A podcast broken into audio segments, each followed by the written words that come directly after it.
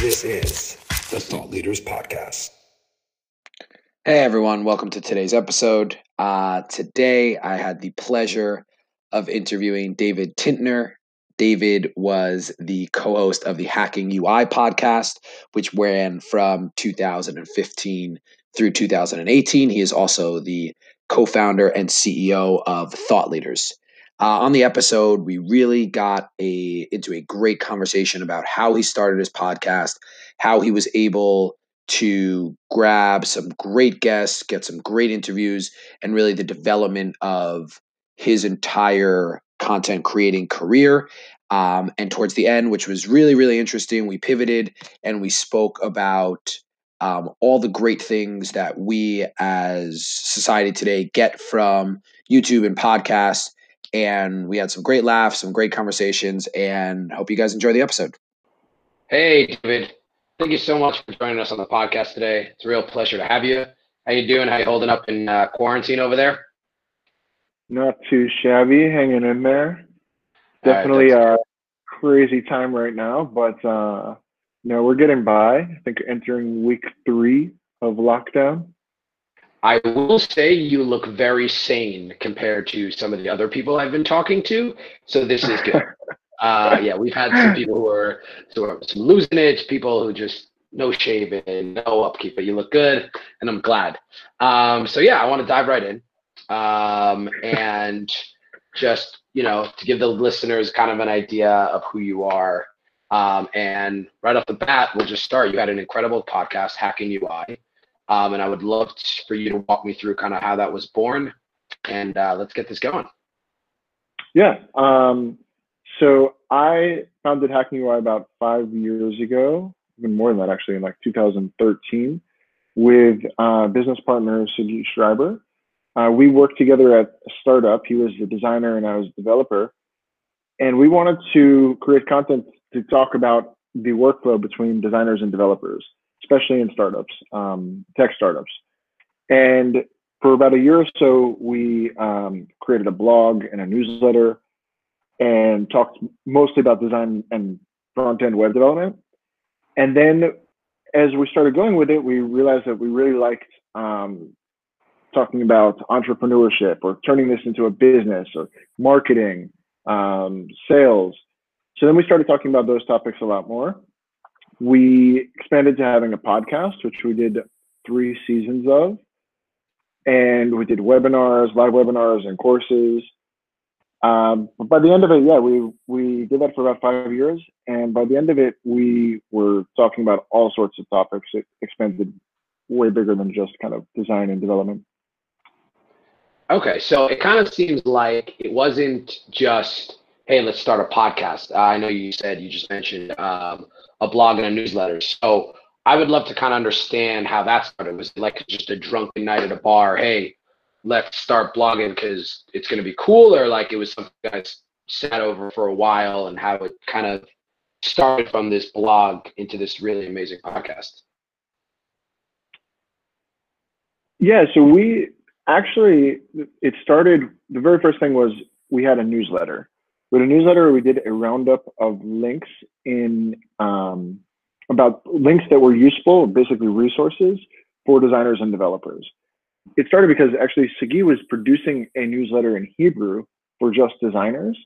And I saw that when we started working together at this uh, startup. Um, and I thought it was a great idea. And I said, you got to take this to the English speaking market. I mean, we could do um, we could do something really cool. We can make a really cool newsletter uh, weekly where we share the best resources, and I can add to it. I can you know help with producing it, and I can also add to it the development side.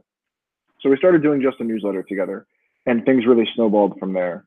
Once you have a newsletter, you realize that you need to gather gather an audience.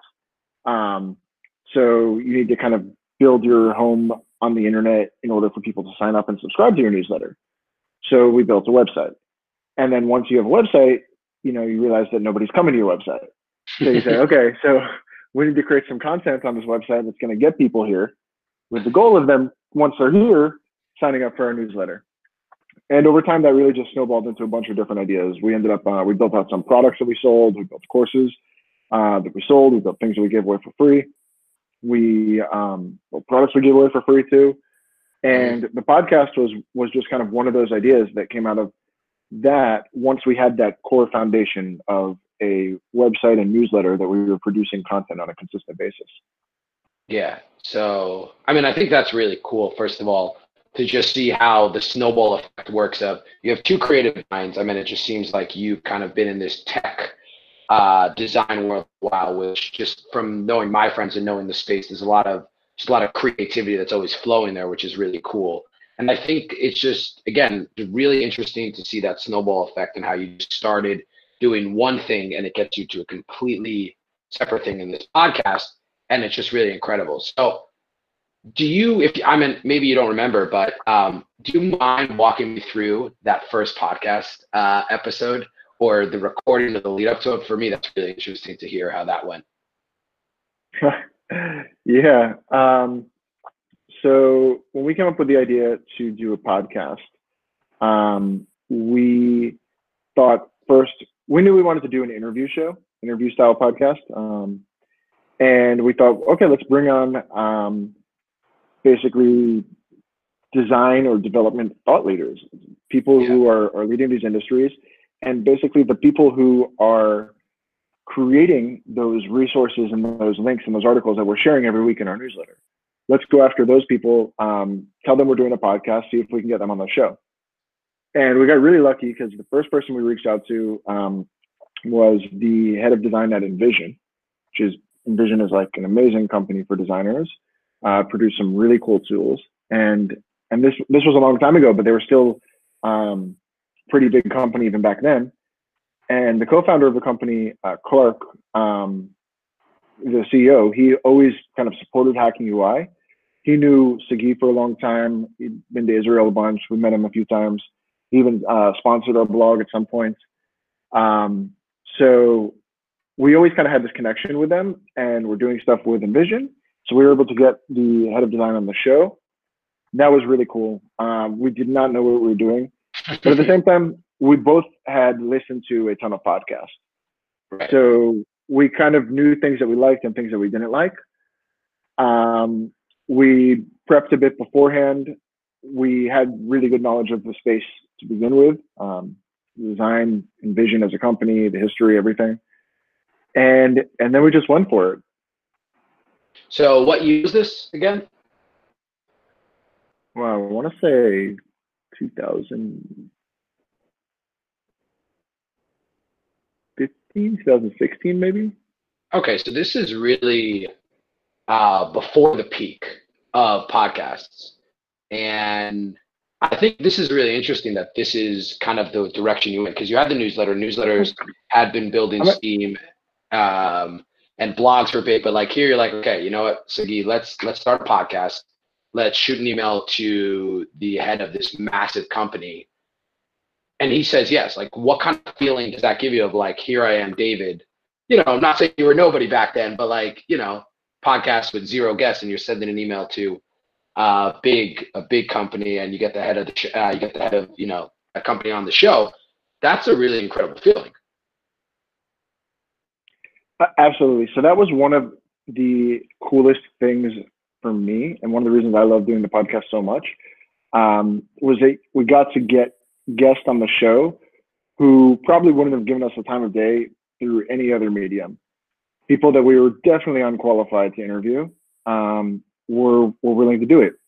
Um, so I think that we went about that for a few, uh, in a few ways. In the beginning, we went after kind of people that we had some sort of relationship with. Um, that was Billy Kiley, our first guest back then. And again, we had the relationship with InVision, Uh, so we were able to do that. We we also had a few other guests that we were kind of we had some sort of relationship with, and that helped us build up a little bit of a foundation. And then uh, we were able to just start emailing more and more guests, and we started getting a bit crazier with our outreach and, and reaching further to the point where um, we interviewed Tucker Max on the show. We interviewed uh, Matt Mullenweg, founder of WordPress, uh, a bunch of other amazing guests that, like I said, we were definitely unqualified for to interview them. The other thing that really helped was that we had a base foundation for our content. our newsletter had gotten to be pretty popular at this point. I think we had something like almost 30,000 subscribers. And granted, that's, you know, 30,000 subscribers to some people, it sounds like a ton. To some people, it sounds like nothing. It was in a pretty niche um, space. So in that area, that was pretty decent amount of, you know, active subscribers reading our stuff every week. Um, and that also helped us to get guests because they understood that we were, you know, we were people that were producing content. We were serious about this. I think that a lot of guests were worried that if they're gonna go on a show and it's just gonna kind of like have only a couple episodes and disappear, nobody's ever gonna see it or hear it, then it's kind of like not worth their time. But I think we were able to um, dissuade some of those fears. Yeah. So you guys just, uh, I was doing some research on you guys. You guys ran um, from 2016 to 2018, right? The podcast? Uh, Yeah. I want to say yes. So our first episode of the podcast was published on November 25th, 2015. I just Okay, it up. that, that's that's what I saw on Spotify, by the way. So yeah, yeah, and the last and we did so we did three seasons. right? Okay. Yeah, so we did three seasons. Um, each time we tried to pick a different theme for the seasons, and then tried to get guests that were kind of around that. But the truth is, the themes were pretty general, um, and a lot of the guests that we brought on, we were able to have conversations with them that touched on those themes, regardless of where they came from, so or what their background was. So we were like m- most people, even if someone was, let's say, um, like Billy Kiley was was VP product. So we didn't only ask him about product.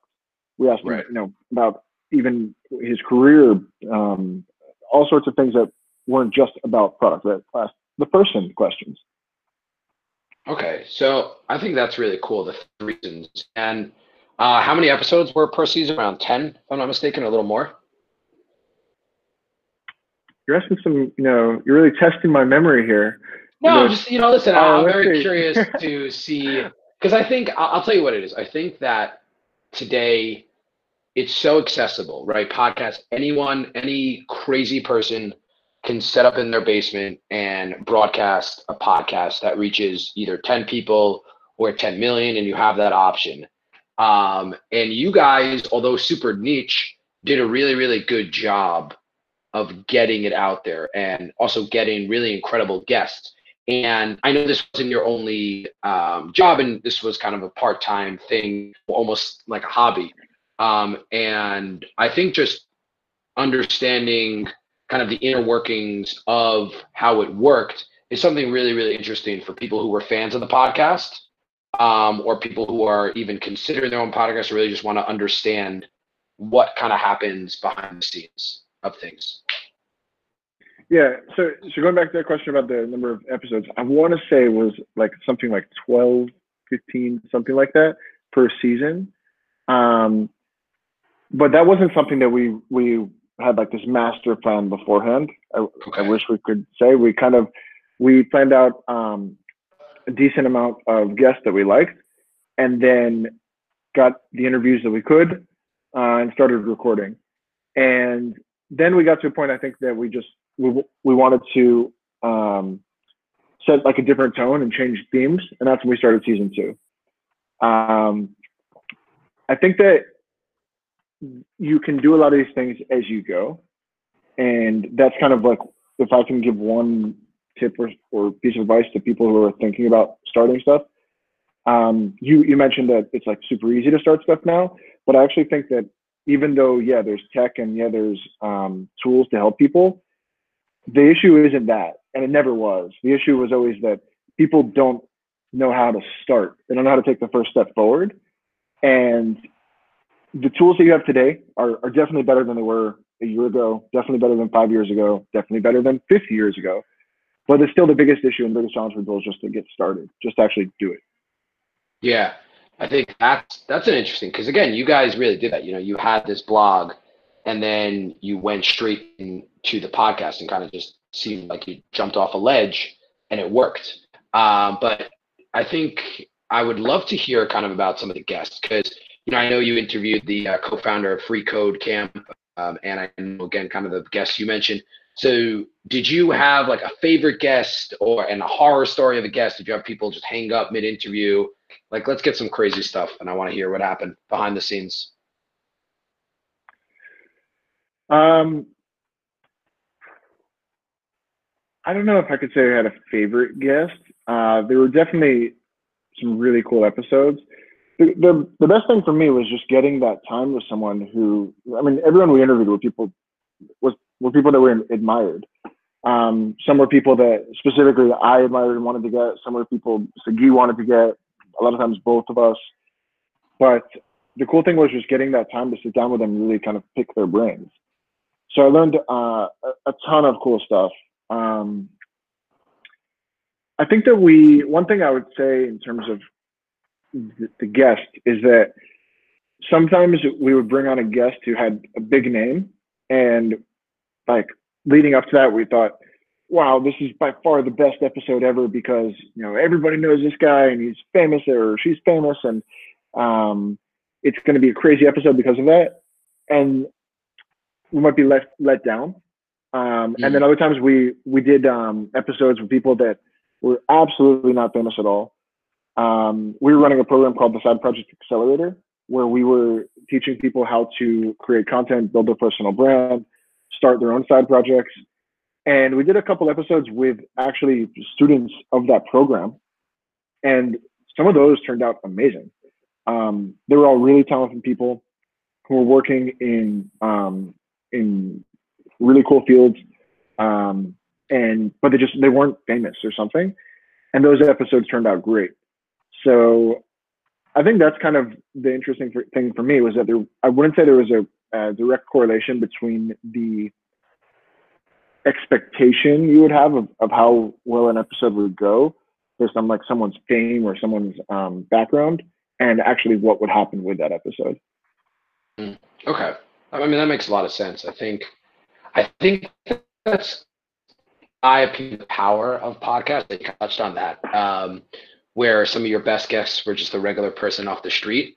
I think uh, 30 years ago, you go try to talk to someone, you know, even if you were working in a project, uh, like you were saying with that uh, accelerator, and say, hey, I'm going to talk to you and then record you. They're kind of looking at you like, okay, who are you? Please leave me alone. I'm running away. But now it's like, hey, you want to be on my podcast? And for your average person, they might not even care what you're interviewing. And it's just a great, I think I look at it a lot of times as like it's the great equalizer.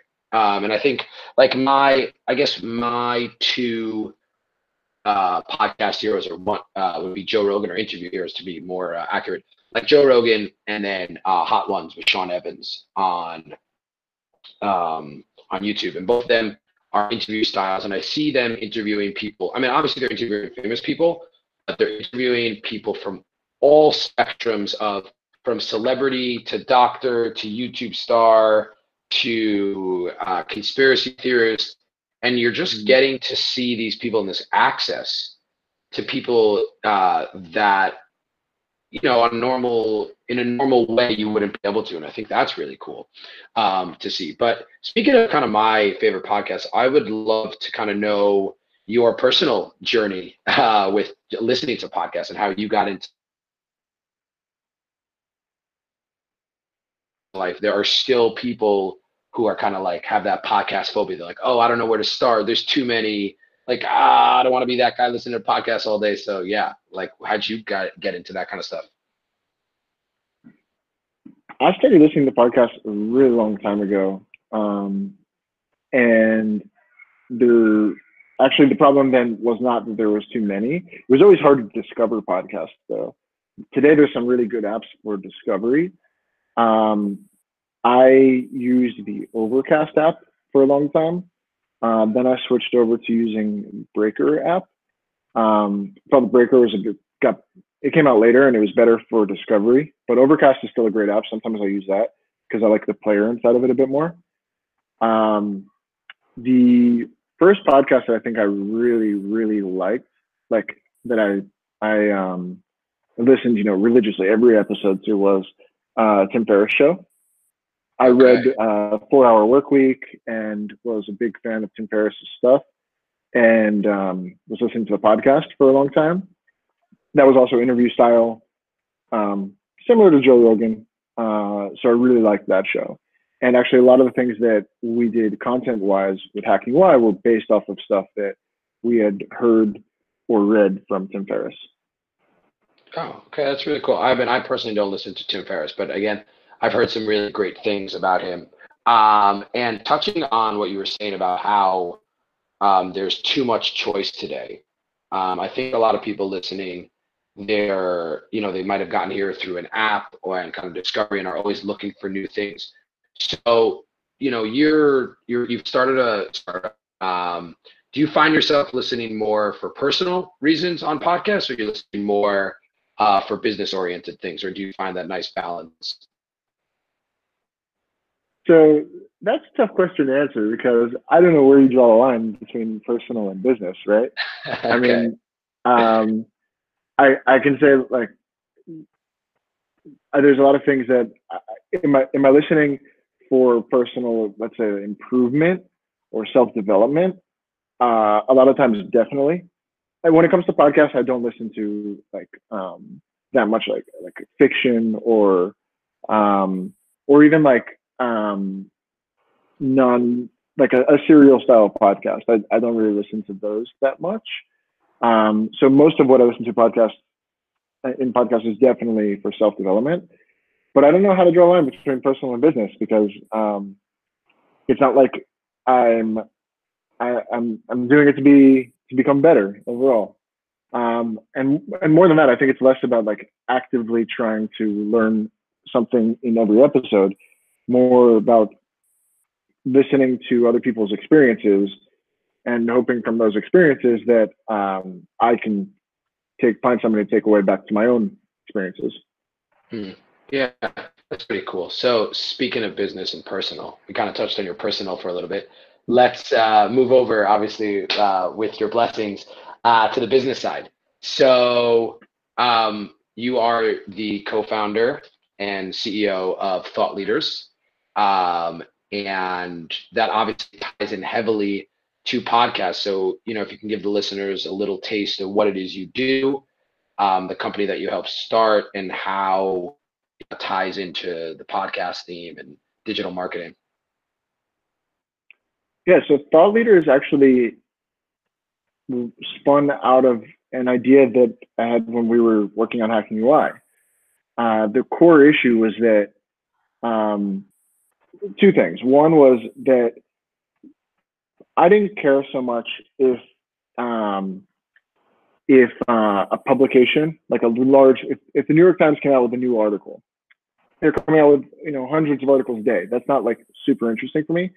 But what is interesting for me is if Tim Ferriss comes out with uh, something, a new piece of content, and that might be on his podcast or that might be on his blog or through his newsletter or through his YouTube channel. So I, I cared about Tim Tim as thought leader, and I wanted to catch all the content that he was producing. Um, really, what I cared about was the people that were producing. So that was that was the first thing, and this was really important. We were creating that newsletter for Hacking UI. We wanted to round up links and resources each week, new stuff, and we wanted to get things that were that no one else had, that no one else saw. We didn't want to share the obvious stuff. We wanted to share things that would be really useful and people hadn't already seen. So a great way of doing that was by following these thought leaders that we cared about and seeing whenever they were producing new stuff immediately. So the first version of thought leaders I built um, scraping tons of content from all different sources and kind of aggregating it into a way to show, um, to create an, uh, an entity of a thought leader um, and showing everything that was produced, no matter the source, by a specific person. The second thing that kind of led to thought leaders as a business was with Hacking UI, we weren't super happy with the monetization options that were out there for publishing content. Uh, and I think that problem was was really um, really came to light because we were talking about producing um, about creating good user experience. That's what the whole you know the subject of of hacking UI was about. So the monetization options that were available, the easy ones at least, were were mostly around programmatic advertising, banner ads, putting some script on your site, things that were interrupting the user experience and creating a bad user experience. and that felt super hypocritical to to do that on our own site when our whole point of the whole point of the content we were creating was like was about how to create a good user experience. And then in the middle of that article, we are telling you how to create a good user experience. You know, there's an annoying banner ad that, that takes you away and tries to get you to click out of the website. Like, it doesn't make sense. So what we did to start to make uh, money was we actually went to brands directly to sell um, to and sold sponsorships to them within our content. We only worked with um, products and services that we liked ourselves, that made sense for our audience. And when we worked with someone, even though it was a sponsorship, it was definitely paid, obviously disclosed, but we were able to actually endorse that that product or that brand because we actually liked them. Um, we were using them ourselves most of the time. So those two ideas kind of came together, and that's how Thought Leaders was was born. Um, we wanted to capture to basically support people that were creating good content, thought leaders, and give them a way to monetize that wasn't going to um, ruin their trust with the audience that they worked so hard to build. Hmm. Um, wow, that you know, first of all, that's very refreshing to hear. I mean, I think we all hate banner ads, but I don't think, at least myself, I know I'm not consciously saying that you know, oh, this is like a burden in my life. But then, yeah, it's annoying every time I'm trying to read anything about anything. You know, I spoke about something yesterday with a friend, and now it's like inundating uh, my screen, and I just like XX. You know, for example, like I bought a movement watch um, a month ago, and am still getting every time I go onto any website like movement watch everywhere. And I love movement. Um, I'm just saying that, and it's not them. I just think it's the whole banner thing is so crazy, and it's really refreshing to hear people are trying to do something to, I mean, save us from this terrible problem. Um, it's almost as if, you know, I hope that banner ads kind of go the way of billboards because I was recently driving back uh, from Jerusalem to Tel Aviv, and I remember, you know, a couple of years ago there were just billboards everywhere, and now I again I don't have the stats on this, but I definitely feel like there are less billboards because I think everyone everything's turned digital. So I can only hope that we're gonna lose the banner ad. So first of all, top my hat to you. Thank you for saving us from that. um, but it's interesting because what you're kind of basing that on is you hope that there's this uh, subscriber creator relationship where a subscriber is going to trust you like the listeners of Hacking UI uh, or the newsletter, we're going to trust you guys to make a conscious, well-educated purchase.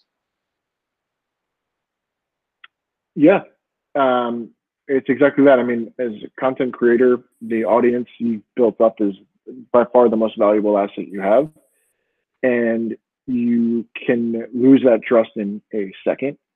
Um, you know, you can spend years building it up and do one you know misstep and and it will all come crumbling down. So i think that when people um, take sponsorships within their content they have to be really conscious of that. Both the brands that they're allowing to be um, featured to their audience and also the way that they're doing it. And and that's i mean that's basically that's exactly what we try to do with thought leaders. We built this platform this engine that um, finds the thought leaders and the content that are the most similar or most fitting for that brand. Um, analyzing all of the content that we're scraping every day, which, as you know, is like millions of records, and um, pairing those brands with those thought leaders, but not doing it in a programmatic way. We we actually take the time to um, to speak to both sides really really closely, set up the exact creative that's going to be there um, and I think those are the things that you have to do. There, there isn't a way around it because if a thought leader um, burns, you know, their audience, that's it. They're done. Um, so it's not something to be taken lightly at all. Yeah. Um, I have just like an interesting thought on that though. Um, kind of YouTube and podcasts when they first started, it was kind of the anti old school way of uh, consuming content. So it wasn't TV. uh, YouTube was you didn't have to turn on your TV and sit through commercials. You can pretty much just all in all the time. Um, newsletter, right? If we look at a newsletter, it's kind of the modern day newspaper you have everything aggregated. You don't have to flip through a million ads and see this and that. Um, and podcast is modern day radio, right? Where you don't have to choosing when you're listening to it, what you're listening to it, and you don't have um, ads in the middle. But it seems that kind of we are trying, or not we, but there's this encroachment into this what was initially launched as a free ad space, uh, excuse me, an ad-free space, and now we're slowly encroaching into it. Do you think there is going to be some backlash from people saying like, "Hey, I want to listen to a podcast. I don't want to hear anything. Leave me alone. No more ads." Do you see that happening? Well, I don't think that that's I don't know if I agree exactly with that analysis of it. I mean, YouTube was you can argue that one of the reasons YouTube grew so quickly and so well was because from very early on they had the partner program and they paid creators a portion of the revenue that YouTube was earning on their uh, from the ads that they were selling on those videos. So that and then, I mean that's still very different than any other major content platform. Facebook is doing that to some degree today, but not anywhere near what YouTube is doing in the way they basically democratized that and, and given that um, revenue potential to so many creators. Um, and I mean, you definitely don't see anything like that on, on think about other platforms where people are creating content like LinkedIn, uh, Quora.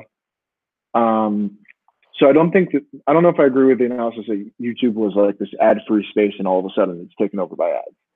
Podcast, kind of the same. Podcasts are more just like the Wild West, right? I mean, um, there wasn't that that real central authority. I mean, it, it basically would be Apple, but at the same time, even though Apple had the uh, iTunes and and um, was allowing people to access a lot of podcasts, people were hosting their podcast in different places. People, the podcasts were all different styles, all different lengths. There's really no standardization around it. There still is very little standardization around around it, although it's starting to there's starting to be some solutions out there.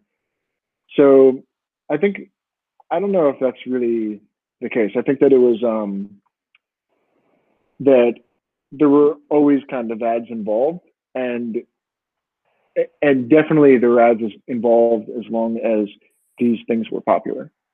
Um, because you got to understand the, the reason that there's advertising is because the content creators want to make money, and I think there's a direct correlation between giving people um, financial support to produce high quality stuff and the level of quality that you're going to get back right if, if you if you want to see yeah. people producing amazing podcast episodes you know in the highest quality um, or traveling all over the world to do interviews or shoot videos.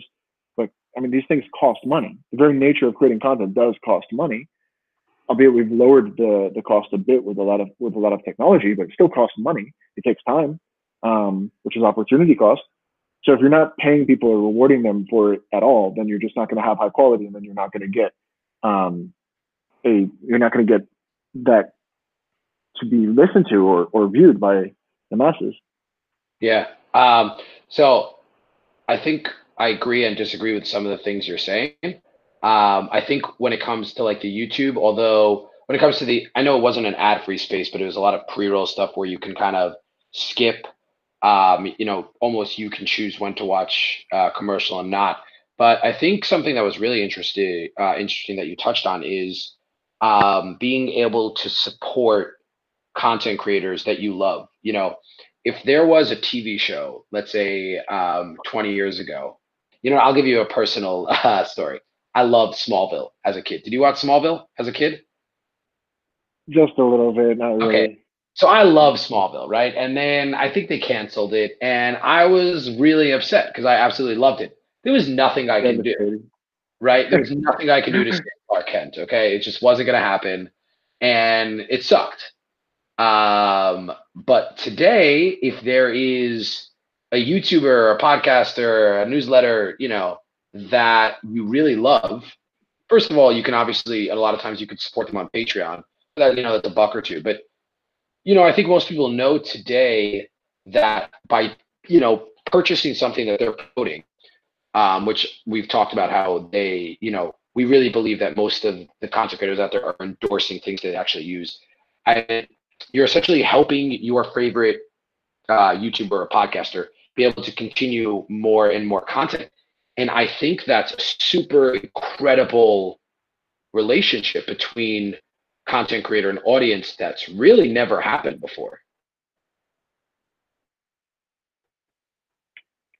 Yeah, I mean, I I definitely agree with that. I mean, people like being engaged. Um, the content creator like seeing that engagement. It's cool that we have this almost like instant feedback and back and forth. Definitely. Yeah, and I think um, I think just again anecdotally, a place where we see a lot of backlash from, and I'd love to get your thoughts on this. Um, and I know Thought Leaders doesn't touch on this. Uh, you guys don't work with it, but Instagram. I feel like you're always reading you know stories about you know people are just so sick and tired of these Instagram ads because it's so generic and programmatic, and you have influencers just every second plugging things, and you know they're not really doing it for to add a benefit for their audience. They're really doing it for a paycheck in the end of the day. Um, and how across YouTube and podcast is kind of different. I'd love to hear your thoughts on like why it works on one platform and why there's a lot of public backlash on another. So we don't do any Instagram um, content or sponsorships, and that's because we want to support high quality content. Um, not there. There is high quality long form content on Instagram, but just it's different than a than a single post, right? There are people doing like really cool stuff on Instagram TV, or I've seen like really really creative usage of stories with like multiple stories and different things like that. And okay, fine. So it is possible. I mean, Instagram has evolved into being a massive platform with tons of capability, but it's not like your standard post or, or single day story is just not that. It's not this super high quality long form content that was thought out, that was planned and I think that also brings us to touch on the difference between influencers versus thought leadership. There's there's definitely a fine line between them. Um, and something that I know, you know, people ask us all the time, like, are you doing influencer marketing? And I say, look, it's really similar, but but not really, right? Because we don't care so much about celebrity status. And I think that's what you have a lot of on Instagram and kind of what you're touching on there. Um, for example, if um, if Brad Pitt wants to put out uh, a post on Instagram and wear some watch, like a sponsored post, that's not interesting for us at Thought Leaders. That's not like Brad Pitt's a celebrity, he puts on a watch. That's just not what we do. Sure, that's influencer marketing, um, but that's not. That's just not what we do. It's not what we want to support. There's no thought out content plan here. Um, people aren't benefiting really from from this content, not learning anything. But if Brad Pitt wants to teach a class on acting, then yeah, that's thought leadership, right? I mean, he's one of the best actors in the world. He has um, something that you can really, um, that people can really benefit from if, if they, you know, listen to one of the best actors in the world teaching them how to do acting, or if he puts on a, a podcast, right, where he sits down with actors and and will interview them about how they made their movies and all this. Okay, now we're talking about thought leadership, and I think that's kind of that's that fine line is um, what we want to do at Thought Leaders, stay on the thought leadership side, and that's why we we don't do Instagram. It's it's a lot of um, influencer side and less thought leadership. Okay, um, I think that's kind of refreshing also to hear um, that take on it, where you know you want to stick to genuine content. I think a lot of people, you know, are going after that quick buck, and I'm sure there's a lot of money to be made in you know influencer marketing on Instagram, but it's just not um, that high quality content. And I would love to hear kind of where just how you personally um, have been affected or have used or it's really changed your life, like this whole new long form content. Because, like for me, on a personal note, I think that um, because of YouTube, um, in the best shape of my life, right? I don't think that I could do this 10 years ago just following a lot of like a lot of really high quality long form content guys on YouTube. Um, I think politically I'm more in tune than I've ever been just because I could throw on a podcast and really listen anything, I'd love to hear kind of where you fall in that line um, and how it's kind of changing you or what you've learned. Nothing, you know, you don't have to get into specifics, but just kind of along those lines. Um, so I can give you two examples of, of things that I get out of YouTube today that are really great, and I didn't uh, I didn't have a way of getting them before. First one, I get three examples actually. Okay. First one is um, I wanted to learn to play guitar for a long time. I mean, I make um, every year on my birthday, I kind of make like a, a goals list and I look at like the goals that I did from the year before. And every year, really, for as long as I can remember, I have like learned to play guitar this year. It's like on this goals list. And it's the goal that I've just, I've never done, never achieved for, I don't know, at least 15 years. I think I tried taking guitar lessons for the first time when I was like 11 years old something like that. Yeah, I think, I think a lot um, of people right now are resonating with that. I've tried to learn instruments a lot also and failed. Yeah. So I uh, I actually um, said like this, you know, I'm, I'm I have to do it. This is like the goal that I just have not ever been able to achieve. I have to do it. So I downloaded the Yousician app and played along there um, and got a little bit of kind of foundation and then just YouTube like let me run wild um, and found tons of instructional guitar things on, on YouTube. Super interesting from all sorts of different uh, personalities, people that were teaching like how to play specific songs, people who were actually guitar teachers showing technique. Um, the moving screens where the chords and lyrics are going so you can play along with them like everything is there it's crazy and now I can actually sort of play guitar, but getting better every day. there we go. No, I mean that's that's amazing. I think like um yeah, I mean that's it's just create an opportunity for people to do things that they would never be able to do before. And it's this incredible tool um, that can be used. And I think really has been, you know, there's always going to be the negative and naysayers out there, but I think in general, um, these platforms have been used for positive. Uh, but yeah, yeah, hit me with those other two though. Um, how to fix it things, uh, or how to how to build it. I um, hung the TV on the wall by myself. That was that was a big win for my uh, handyman skills. That was 100% YouTube, 100% YouTube. Um, and also we have like couple like weird things around the house needed to fix. All YouTube.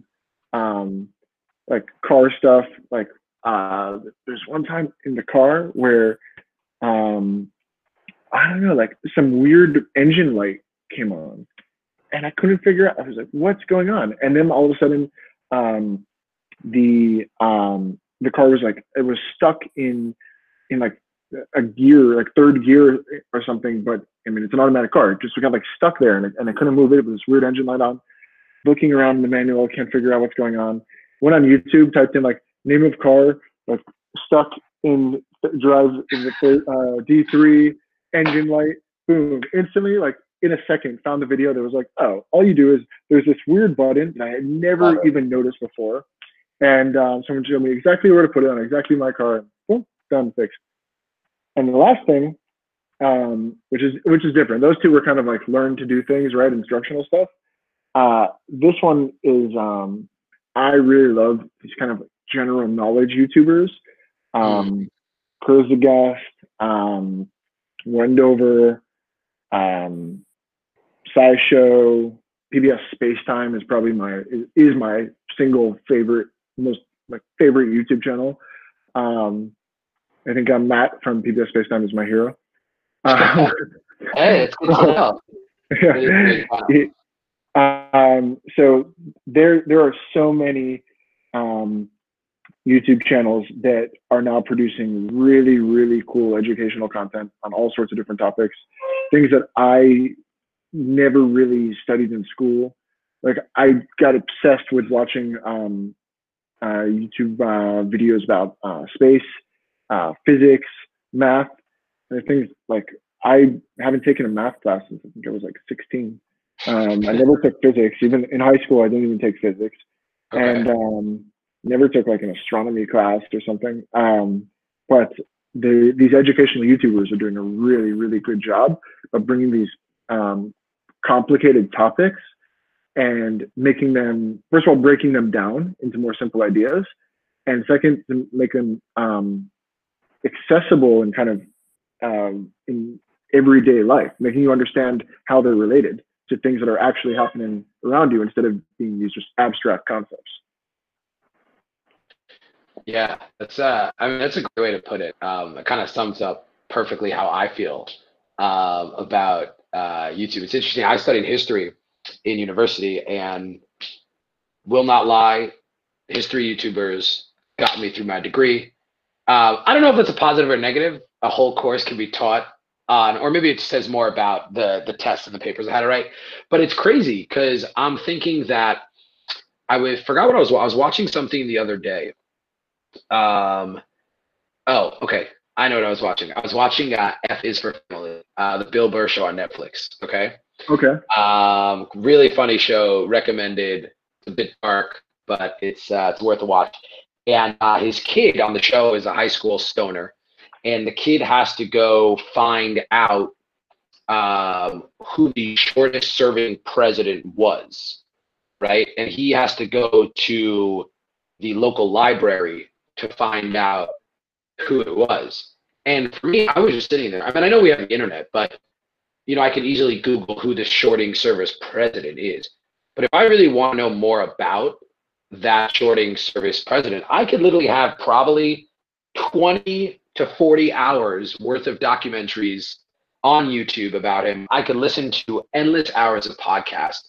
You know, I feel like there's an older generation um, to steal a quote from The Simpsons, you know, old man shouts at the clouds. Um, I feel like there are a lot of people rallying against that and saying, oh, YouTube kids are getting like really dumb. And, you know, but I actually think it's the opposite. I think people are educating themselves uh, more now than they ever have. I think it's really incredible because I think for a while on YouTube, um, it wasn't that. And I think, you know, not to say anything bad about Serial, I love Serial. Serial was my first podcast uh, that I ever listened to. Um, but I think also, you know, that maybe podcasts were more geared towards the fiction st- uh, style at the beginning. Now you have all this self help, which is great, fitness, educational history. It's just like, I mean, we're really seeing a revolution in front of our eyes. And it's crazy to think about it because you don't always realize it, you know? Yeah, I think level one was kind of where you talked about like finding out this information was level one for uh, humanity was kind of like the search engine, right? Like, okay, so who is uh, sort of serving president? And then level two is this new layer where, yeah, it's not just figuring out, you know, getting a name back. It's um, it's uh, having being able to know every single thing about their life and in an interesting way, in a way that's engaging and entertaining. Yeah. By the way, the answer William Henry Harrison, uh, 31, 31 days. Uh, okay. And he died of pneumonia and paratyphoid. Um, so, you know, I think what I would love to also kind of, if you have some few more minutes with us here. So we're all stuck at home right now, right? Uh, corona, first of all, obviously, we're because of YouTube um, and podcasts and things like that, we're more tuned in for you know more than ever and i think what i'm seeing is the fact that uh, dr anthony fauci i believe he's did i pronounce that correctly? So you know he's been doing the tours on you know the lead um, the lead uh, doctor uh, tackling the us yeah. corona uh, he's been on podcasts and youtube channels and facebook lives and all these things. I mean how do you think and i know this is a kind of a huge question to ask how do you think um, the industry um, will, I don't want to say benefit, but how do you see it changing because of the current situation that we're in? Uh, well, I don't know. Um, I think you kind of touched on two different things. One is was I think the the question was kind of around like, if I understand correctly, Anthony uh, Fauci basically being like a, a, public figure is important for the current time is going on podcast and and Uh, David, media. you, just- uh, you froze up for a second. Do you mind uh, starting from the beginning of that answer? Sorry. Yeah, so, so I think you touched on two different things there. One is, if I understand the question correctly, one is you kind of brought up um, Anthony Fauci, who's a public figure who's very important for today um, with the coronavirus situation. And you're saying that he's going on, I guess, more than just the traditional media outlets and press uh, conferences. He's going on podcasts and kind of digital media in order to get message out and spread the word, like an important message, not just an entertaining message, something that's important for all of um, society to hear. And second part of that was kind of like how it, are these digital media uh, platforms going to change because of today's um, the situation with coronavirus? And so I think it's more um, the first. The, I think the first part of that question has more to do with it. I think that they're not changing because of coronavirus as much. There there will be changes, but not as much. It's more that the seeing someone who's a public figure and and wants to get out a very important message for all of society, something like an urgent message, using these platforms, using it because these platforms have already changed the landscape. They've already become the thing um, that people are listening to in the mornings. Um, people are picking up, um, are not picking up the, the newspaper in the morning anymore, and they're looking at newsletters, or they're listening to podcasts on the way to work, or they're going home and watching YouTube because they stopped paying for cable five years ago, right? So I think that these platforms have already changed the media landscape drastically. And when we see someone, a public figure, utilizing them, that's just more of like um, um, a symbol that it's already happened. We saw this in 2016 with the election with um, Trump, you know, basically taking to Twitter every day. Um, and that was clearly the thing that was mobilizing people and was reaching people way more than um, you know going on a morning show or or Letterman or something like that. Um, will this situation change these platforms? I'm sure it will. Um, people smarter than me probably have better ideas about it, but I think that these things, these platforms are changing all the time anyway, and they're adapting really quickly. I mean, um, YouTube was only invented in 2005, right? Right. So Crazy. they're not that old. Um, podcasting, I believe, started around like, um, I want to say maybe it was like possible in 2004, but like started picking up some steam in like 2008, right? And um, you know, there still isn't even like a real standardized way of doing that. And uh, there's new things being invented all the time. Like, I mean, look at TikTok taking off, right? TikTok wasn't even a thing, um, at least in the U.S. a year ago. I remember when I went to VidCon in LA in July 2019 um, and saw VidCon was like everything that was being talked about there. Oh, this is crazy. Like I don't even know what TikTok is, and I'm supposed to be in this industry. And you know, that was July 2019. Yeah. So these Well, things are adapting and changing all the time anyway. I definitely think one platform that's definitely blowing up now is TikTok. I mean, it is the ultimate app when you're stuck at home and bored. Like, what can I do? Are you Uh, on TikTok? I am not on TikTok. I can vouch for the people across the street who I've caught three times making TikTok videos. Um, like I see the camera set up. I mean, that's like the crazy part of this entire situation. If you are, and this is my recommendation out there. Now, again, I'm no expert. If you are trying to go viral now, this is your time to shine. Uh, with everyone just staying home, and it's it's crazy. Um, you know, I I personally have been um try like deep into a lot of YouTube holes like since Corona started. Uh good Okay. stuff. Uh, not wasting my time. Um but actually yeah, I would love to that phenomena, right? And I would love to one day sit down with a psychologist and I'm sh- I'd love to hear if you've ever kind of felt that it's just like that rabbit hole of YouTube where you're just going down and it's like video to video to video to video and you're like 4 a.m eyes melting out of your screen watching like the craziest things has that happened to you before Um, so I definitely have, have been on some good binges before. Uh, not gonna lie, but I I think that I can binge pretty well with like especially on those general knowledge channels we were talking about. Um, and those go into the most random topics. But there is actually a great podcast episode. Um, we can put the I'll, I'll share the, this uh, the link with you afterwards. Actually, uh, Jose, one of the developers of Thought Leaders, sent the link to me, and it's a, I I want to say it's with the head of uh, the YouTube algorithm. I forget his official title, but that's basically he's the person who is in charge with um, with managing the YouTube algorithm uh, for related videos and for finding people new content to watch. And he goes deep into how this works and what's happening with this kind of like this rabbit hole effect, how you watch one thing and then get to the next thing. Um, yeah.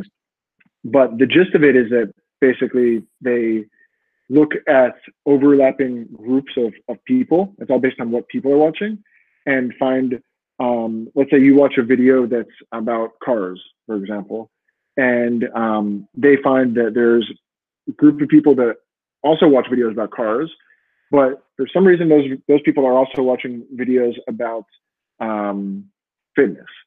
So what they'll do is they'll essentially show you one video about fitness, and even though you were just watching a video about cars, right? They weren't really they weren't overtly related to each other. And then if you continue with it and show engagement in it, you know, continue watching or like or subscribe to the channel, you know, any of the other like hundred different things you can do, comment on it, share it, um, to show that you actually like enjoyed this recommendation, then they'll take you down that rabbit hole and then you'll get another fitness video, right? And then from there it can be, oh, so now you're watching fitness videos. Well, it turns out that there's a group of people that watch fitness videos that actually overlap with, um, they also watch travel videos. So let's show them a travel video. Um, obviously, this is, these are like really broad general examples, but he explains it way better on the podcast than I am, but it's it's really interesting to hear him speak about that and talk about the design of of this uh, recommendation engine. That is both scary and reassuring at the same time. You know, it's kind of like I want to be led down a path, but at the same time, I want to make my own decisions. But it's cool, and I think you know the way that um, YouTube kind of confused uh, they fuse together tech and personal habits and all this is, is super interesting. Just the science behind YouTube is probably just as interesting as most of the content um, on the actual platform.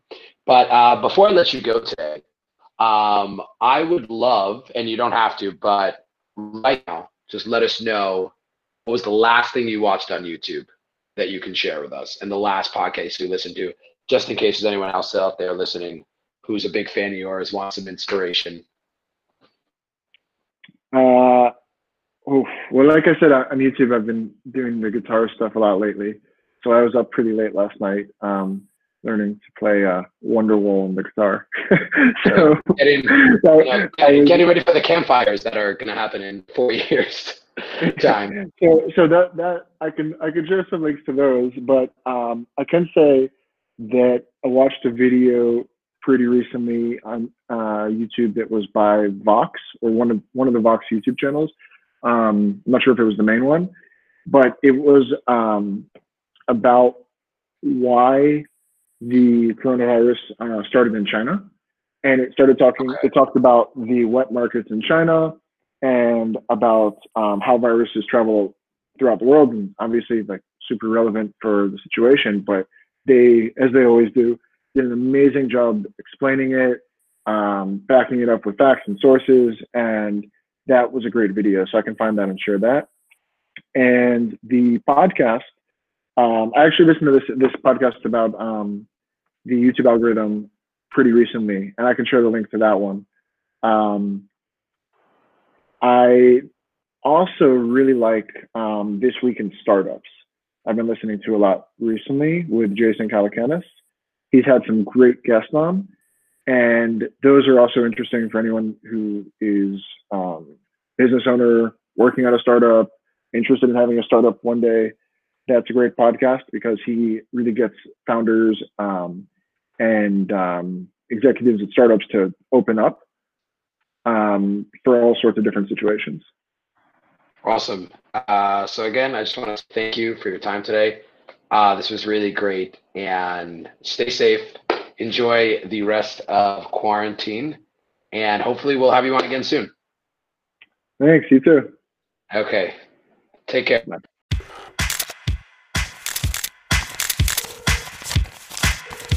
This is the Thought Leaders Podcast.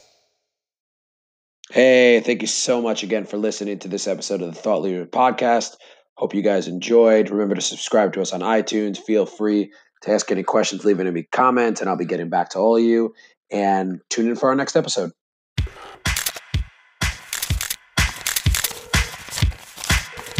This is the Thought Leaders Podcast.